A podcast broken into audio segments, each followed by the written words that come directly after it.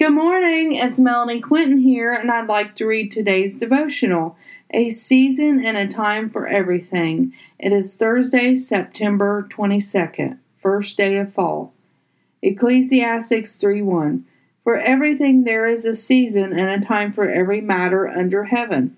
Good morning, welcome to the first day of fall, a season of changing leaves, a season of changing temperatures a season of bonfires, a season of falling leaves, a season for hot chocolate and imagination, a season of gatherings, a season of warmth and cozy.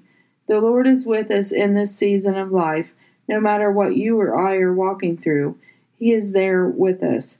He will never leave us or forsake us. He will go before us and prepare the way. What keeps you from moving through one season or chapter in your life to another? Are you afraid of the outcome? Do you not trust the Lord will be with you? We can't stay in the season of yesterday. We have to pick up our cross and move forward into the new season. The Lord is preparing something beautiful, a gathering of souls and a harvest of seeds planted and watered.